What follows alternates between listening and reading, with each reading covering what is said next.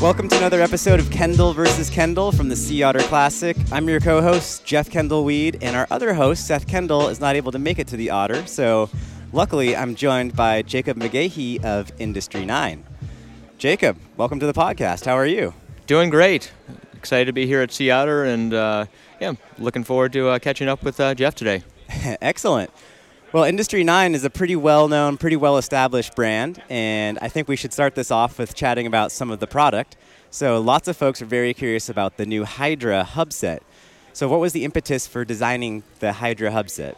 So, the uh, Hydra system um, you know, kind of sprung from two different directions. Uh, um, you know, number one is uh, we certainly uh, watched uh, um, a lot of companies have been been uh, you know playing catch up for a while, but with some really cool, innovative hub designs that uh, um, you know we're next level of uh, higher engagement versus our Torch series product, and and certainly we we've always felt like a really high engagement hub offers a great performance benefits.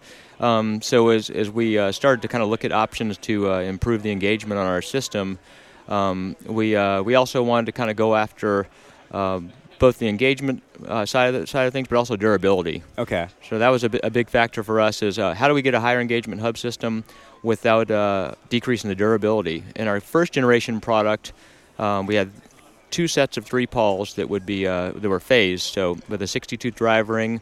Um, and uh, in the phasing, you basically double your engagement points from 60 to 120. So um, the six pawls, three are on one phase and three on the other phase. So while one set is engaging, the other set is in between pawls, and then if you pedal a little bit, the other one will. Yeah, absolutely. Gotcha. So you've got a set engaged, and the other set's uh, waiting in the wings, so to speak, yeah, uh, yeah. You know, to, to jump into action.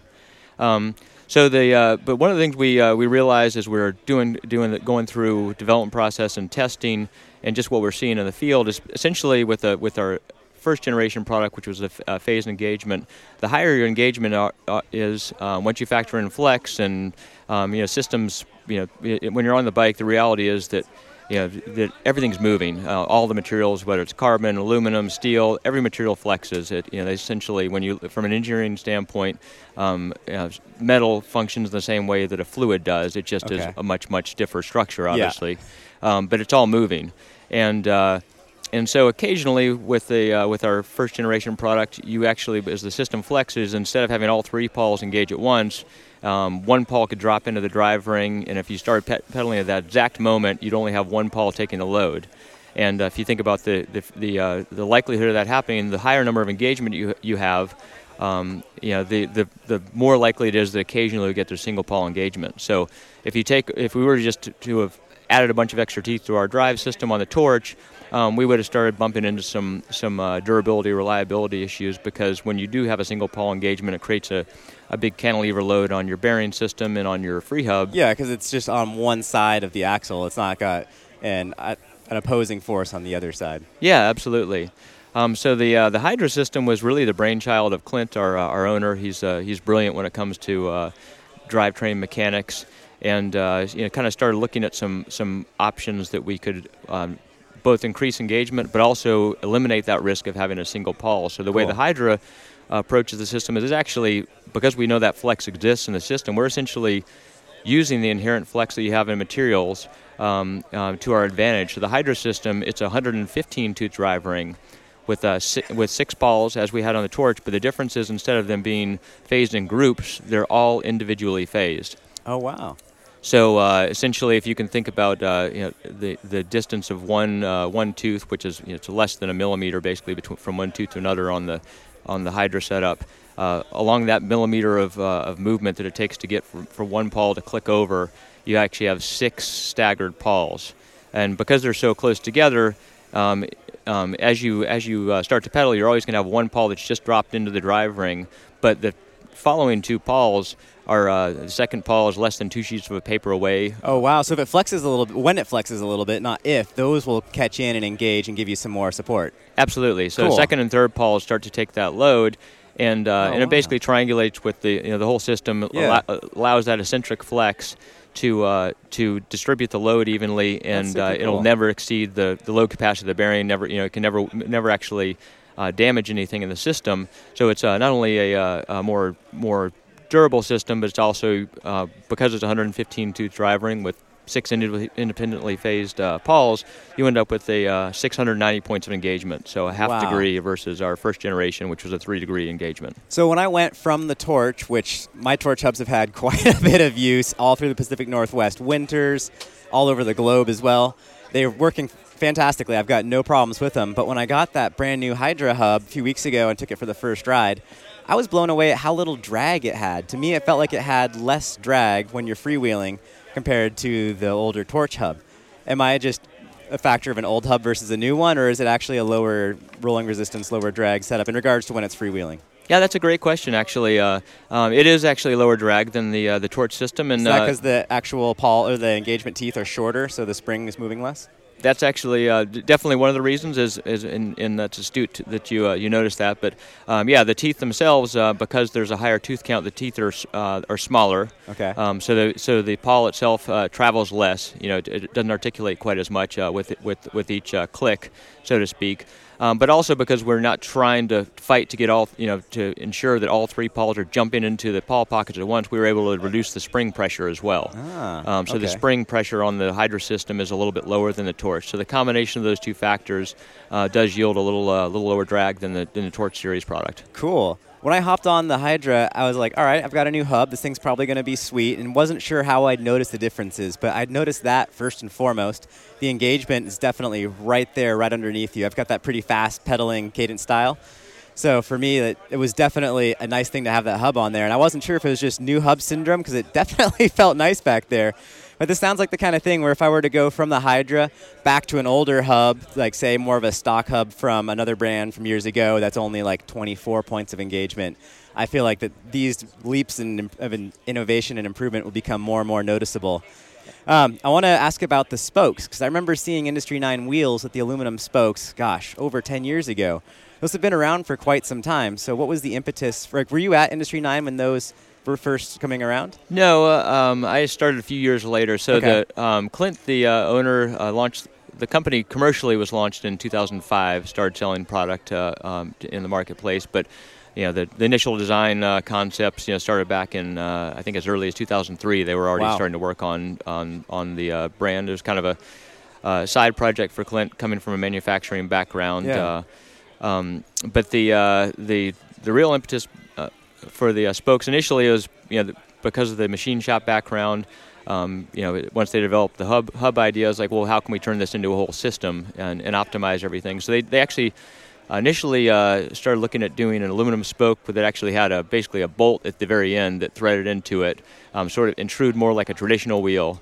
Um, aluminum spoke with a bolt. So the bolt's on the rim end or on the hub end? It was on the rim end. The rim end, okay. Um, but then they, you know, once they started looking at it, the way the system worked, kind of realized that you could essentially just turn the whole spoke into a one long screw. Um, that comes in from the rim side, and that gives you a couple different benefits. Number one, you're getting rid of the redundant material when you, you have with a nipple yeah. and a spoke, uh, but it also eliminates the, you know, the uh, two primary weak spots that you have with a traditional uh, steel spoke and those are uh, number one on a steel spoke, which you know they're serviceable, great product, been around for a long time. Yeah. Uh, there's nothing inherently wrong with a steel spoke, but there are some areas where they're they are are a little bit weaker. Number one, the uh, root diameter of the threads on a on a uh, traditional steel spoke.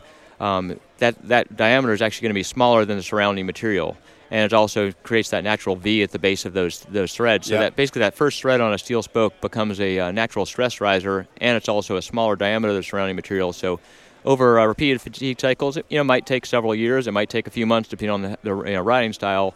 Um, they will have a tendency to eventually fail. Um, so the benefit of making a machined alloy spoke, uh, we're actually making these spokes 100% in-house is that they actually the uh, the root diameter of the the the uh, spoke, or I'm sorry, the threads on the spoke, were, were designed from the ground up to be larger than the surrounding material. We also, uh, um, which is sim- in some ways similar to a steel spoke, we also roll the threads into these so it aligns the grain structure, but the the, uh, thread area of our, our, our, spokes ends up actually being stronger than the surrounding material, so it gets rid of that natural weak point in the spoke. Uh, the other big benefit is because it's a straight pull uh, spoke and it does thread directly into the hub shell. Um, you're eliminating the uh, traditional J bend you have in, yeah. in most uh, most wheels. So that that bend in that uh, in, uh, you have in a normal normal wheel. One, it's another area where that creates a stress riser, but also you essentially have a ball and socket arrangement where the system can flex. Our alloy spoke benefits from the elongation properties of the material itself, but also because it's anchored directly in the hub shell, it actually uh, adds some some uh, bending stiffness to the system because you know the spoke is, is stiffer um, in, in bending loads than a, than a traditional steel spoke, and it can't pivot at the hub.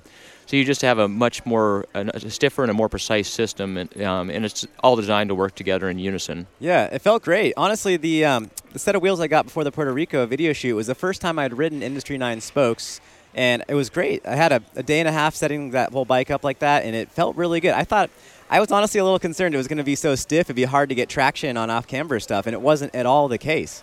I was pleasantly surprised. The bike felt way more planted underneath me. I noticed it quite a bit in corners, and it felt like when I was sprinting out of corners when there's a lot of like twisting forces on the bike that things are just more efficient and more precise, and it, it felt great. I liked it. That was cool. Um, awesome. There, we could probably go on and on about the tech stuff. Um, I'm honestly more interested in mountain biking as a lifestyle. I love the bikes. I love the tech stuff. That's key, but the big driver for me in the mountain bike industry is the lifestyle aspect behind it and there's so many interesting characters in the sport that have not just like had a brief encounter with the industry but have been lifelong industry veterans and before that they often had a racing pedigree or a very strong passion for the bike so i think that's something really cool and when i was in asheville and toured the facility this was a few years ago now but that was a pretty big facility but at the same time it was also very mountain bikey I mean, tell me about the facility. You guys have what in the backyard? A pump track, dirt jumps? Yeah, absolutely. We've got a, uh, a great pump track uh, right outside of the building. Um, that was actually developed. Our, our staff essentially all designed and built that. Uh, the, our lead on that was uh, uh, Joe Haley, who's our international sales manager, and he's actually a, a former pro uh, downhill racer in dual slalom. Finished top three national championships in dual slalom, I think in the early 2000s, if I remember correctly. Um, and yeah, so it's we have a you know really talented staff on hand, but also you know really really folks who are really motivated to ride their bikes on a regular basis. I think it's something we pride ourselves in is. Um, you know, we our business is separated into two sides: manufacturing side mm-hmm. and the Industry Nine LLC side, shared ownership. But out of our, you know, our Industry Nine staff of 40 something employees, almost every single person rides really regularly. That's awesome. That's super cool. So for you, mountain biking is definitely a passion, and your prior positions at Trek Bontrager and then this, what position and what what brand has given you the most satisfaction as you look back upon the last uh, however many years you've been within the industry? That's a good question. I mean, my, my job in Industry Nine is quite honestly a dream job. I you know I, when I worked for uh, for Trek, uh, they're a great company to work for, amazing staff, and uh, um, you know had some great communication with the product managers there. Um, and uh, yeah, they, they were a, a, great company to work for. But I think one of the things that's really special to me about Industry 9 is we're a small company, we're nimble, we're, we're making almost all of our uh, uh, you know, dollar and labor content, and manufacturing is conducted in house. And so we can really, uh, really be very creative in a way that, and, and fast moving in a way that a larger yeah. company can't. Um, so it's it's I have to pinch myself on a regular basis. I live less than a mile away from work. I basically roll down the hill on my bike to work every day and uh, and awesome. yeah, have the opportunity to work with just an amazing amazing staff of both our engineering, and manufacturing staff, but also our our production staff and sales team, and everyone's just super positive and passionate. So another thing I want to ask about, back when I was at IBIS and we were looking at various hub options. I remember people, very important people, saying it's extremely hard to build a good hub if we were ever going to make a bike component, a hub would probably be the last one next to a suspension fork. And I guess dropper seat posts would also be in that category of very difficult to engineer parts. But um, we thought it was amazing that a company based in the U.S., manufacturing in the U.S., would be able to compete with the Asian and European hub suppliers. So, what is it like to be, you know, 40 some odd employees? That's not a huge company, not tiny either. That's a legit company, but how does it feel to be a company of that size competing with these behemoths like DT Swiss, Shimano, SRAM in one of the most difficult product realms? Yeah, I'd say it's certainly uh, um, a challenge in terms of, uh, you know, as we continue to scale our business. But I think the big benefit we have is so, you know, I mentioned the, you know, we've got uh, you know, around 45 employees on Industry 9 LLC side. Well, our manufacturing facility um, is another uh, uh, you know 40 something employees, and we're about at this point we've scaled up. When I started there, we were about 10% of their business. So they do contract work for other companies, um, everything from aerospace to uh, you know to uh, you know, small volume projects. A couple years ago, doing some parts for McLaren's race program, for instance. Um, but uh, we're at 70% of their business now, so wow. we have a pretty big footprint. They've got over cool. over 100 CNC machines there, um, and uh, and just a wealth of experience. I think one of the things that really allows us to to uh, um, be innovative uh, in, in, a way that you know, maybe a, a complete uh, only a bike industry focused company uh, can't be. Is that uh, we have we have these side projects that we're doing um, in, in, in industries that uh, Clint, our owner, for instance, for, uh, one of the one of the other eight companies that they started. Uh, long story on that one, but uh, Industry Nine is actually uh, the ninth the ninth company that Peter Klinter's dad started. Cool. But what, for instance, was a robotics company, and they were making robots that made other robots. So really complex. That's um, like reverse machinery. cannibalism. I love it. Yeah. so. Um, so they have this experience in all these other areas of manufacturing, um, and they can kind of it kind of allows them to think outside of the box, and, yeah. and allows Clint and our, our and our and our manufacturing team to to approach problems from a really different way than someone who's only looked at bike parts um, for for most of their career. Uh, yeah. So I think that's really one of the one of the key things, and also just uh, know, you know knowing how to effectively and efficiently machine things, um, you know, and having 50 years of experience on that end uh, allows us to incorporate that into our design process. So when, when our engineers are designing products and, and Clint, our owners, uh, designing prod- products, we're designing them from a performance standpoint, but we're also designing them with manufacturing in mind from the get-go. Yeah. Um, so that's that's a, I think a, a really key advantage we have, and allows us to, to produce a product in the U.S. that's very very reliable, but is also cost effective, is because we're we're designing from both ends of the spectrum. Well, I've got a lot of friends that work in the aerospace side of things, and they come up to me like, "How come bikes? How come? How come they cost so much? How come it's so hard to get them?" And it's like, well, like they talk about their experience with aerospace carbon, and it's like, yes, but you have unlimited budget, and you only need to make one item. Whereas in the bike industry, we need to make lots of items and at sporting goods prices. So that's a huge challenge. And honestly, there's been a few other hub manufacturers that have come and gone, and since Industry Nine was founded in what 2005 yeah, I can think of a yeah. handful, and I think the manufacturing capacity is probably what made Industry Nine stick around for this amount of time. That's super cool. Absolutely, absolutely. And I think the other thing is that uh, um, you know our, our ownership team, uh, Clinton, his, his dad, are both really, uh, really willing to invest in mm-hmm. uh, in the company. They're, they're not afraid to buy new machines. You know, when, when there's when the demand's there, and and uh, you know, it's definitely to, we're all in when it comes to uh, to taking care of our customers. I think, and we also uh, at the same time, we're you know we, we're not uh, you know we're always honest with, with ourselves and honest with our, our customers, and you know we make sure we're not going to we're not going to overcommit ourselves in an area that we can't uh, can't deliver. So uh, I think it's, it's it ends up being a, a, great relationship. Cool. So in 20 years, say I don't know if Industry Nine will be here in 20 years or not, no idea. But assuming it is, what do you want the legacy of Industry Nine to be? I think uh, one of the big goals I, I have for our brand is, uh, you know, we, we obviously want to make great product and we'd love to have our product on as, as, as many bikes as, as we can, but we also realize that we're not going to be willing to cut corners and we, uh, we also want to want to maintain uh, a real viability uh, as an aftermarket company. Like we want to be a product that people want to upgrade their, their wheels to. We're, you know, so our goal is not to be you know, not to be a ubiquitous hub that's on every single bike out there in the marketplace, um, you know, the reality is, we, we realize if we want to try to do that, we're going to have to cut some corners. We have yeah. to figure out how to make things cheaper, and and uh, and and along with that, and we'll probably you, you end up giving up reliability, and and uh, and you're going to have to when you cut corners, you compromise, and when you compromise, you have issues in the field. Your customer, you know, you lose your customer base, and and we're not willing to make those shortcuts. That's awesome. And then final question: um, I have experience on the OEM si- sales side of things from my time at WTB. And Industry 9 is definitely a very highly respected OEM supplier to, say, Santa Cruz, to Ibis, to some other brands. I'm sure there's been some that have come and gone. I'm sure that there's more in the future. So, if there's this strong drive for the aftermarket side of things, how has it been growing the OEM side, and what strategies have you used to help that also foster the aftermarket business? I would think, uh, in terms of the OEM market, I think the, the key is uh, is is offering a, a, quality product and being able to deliver. Um, I think that's one of the things that we've gotten great feedback from our OEM partners that uh, we're easy to work with. You know, when when you know we when orders are placed, we're going to deliver on time. Yeah. Um, but I think the other thing for us is we really want to partner with brands that, that, that mean something to us. You know, our goal is not to be on every single bike out there, as yeah. I mentioned earlier. And uh, you know, a company like uh, um, like Ibis, a company like Santa Cruz, you know, they're, they're, they're companies that are making amazing bikes, um, and uh, and yeah, we, we, we love the idea of, of being partnered with companies that are making bikes that that uh, that kind of are progressing the, the sport forward. Um, you know, kind of kind of taking things to the next level. I've had many people with lots of experience tell me you simply cannot make OEM uh, price point product in the United States, let alone North America. And here's Industry 9, this not necessarily that small, but very, very mighty company with a proven track record of doing exactly that. So I love how you guys have gone and proven so many people completely wrong. I think that's super cool.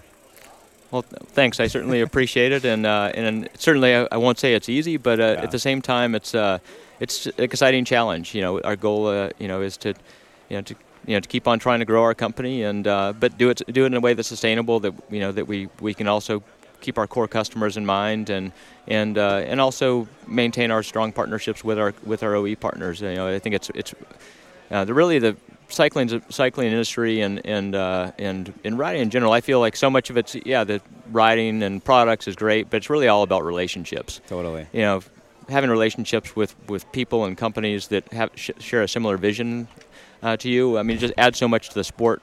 Certainly adds so much to to uh, you know just the riding experience.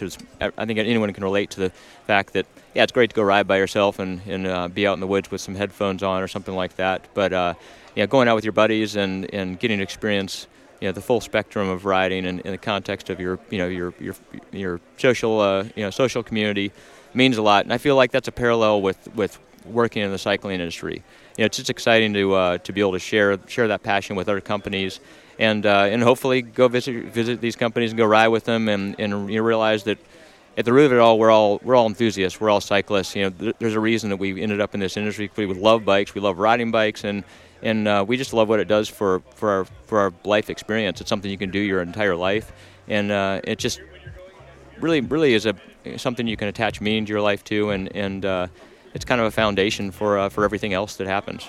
Awesome, those are very true words. I love that. I think that would be a great closing note right there. All right. Excellent, Jacob. Thank you so much for joining us on the podcast. I appreciate it.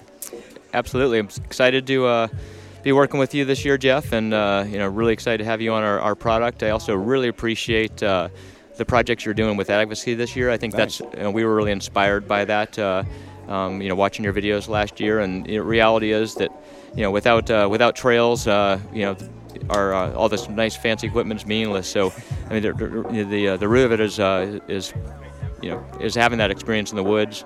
Product is secondary to that, and uh, and the fact that you're you know trying to promote that that side of the sport is really uh, really impressive and really uh, really exciting. Thank you. We have this great marketing engine in the bike industry. Let's use it to help grow ourselves. And Excellent. Well, it's been great having you on the podcast, Jacob. I appreciate your time today. Everyone, thanks for joining us here on Kendall versus Kendall. Seth Kendall will be joining us for regular episodes in a few more weeks here, and on that note, stay tuned for monthly episodes. And this is Jeff Kendall. We signing off.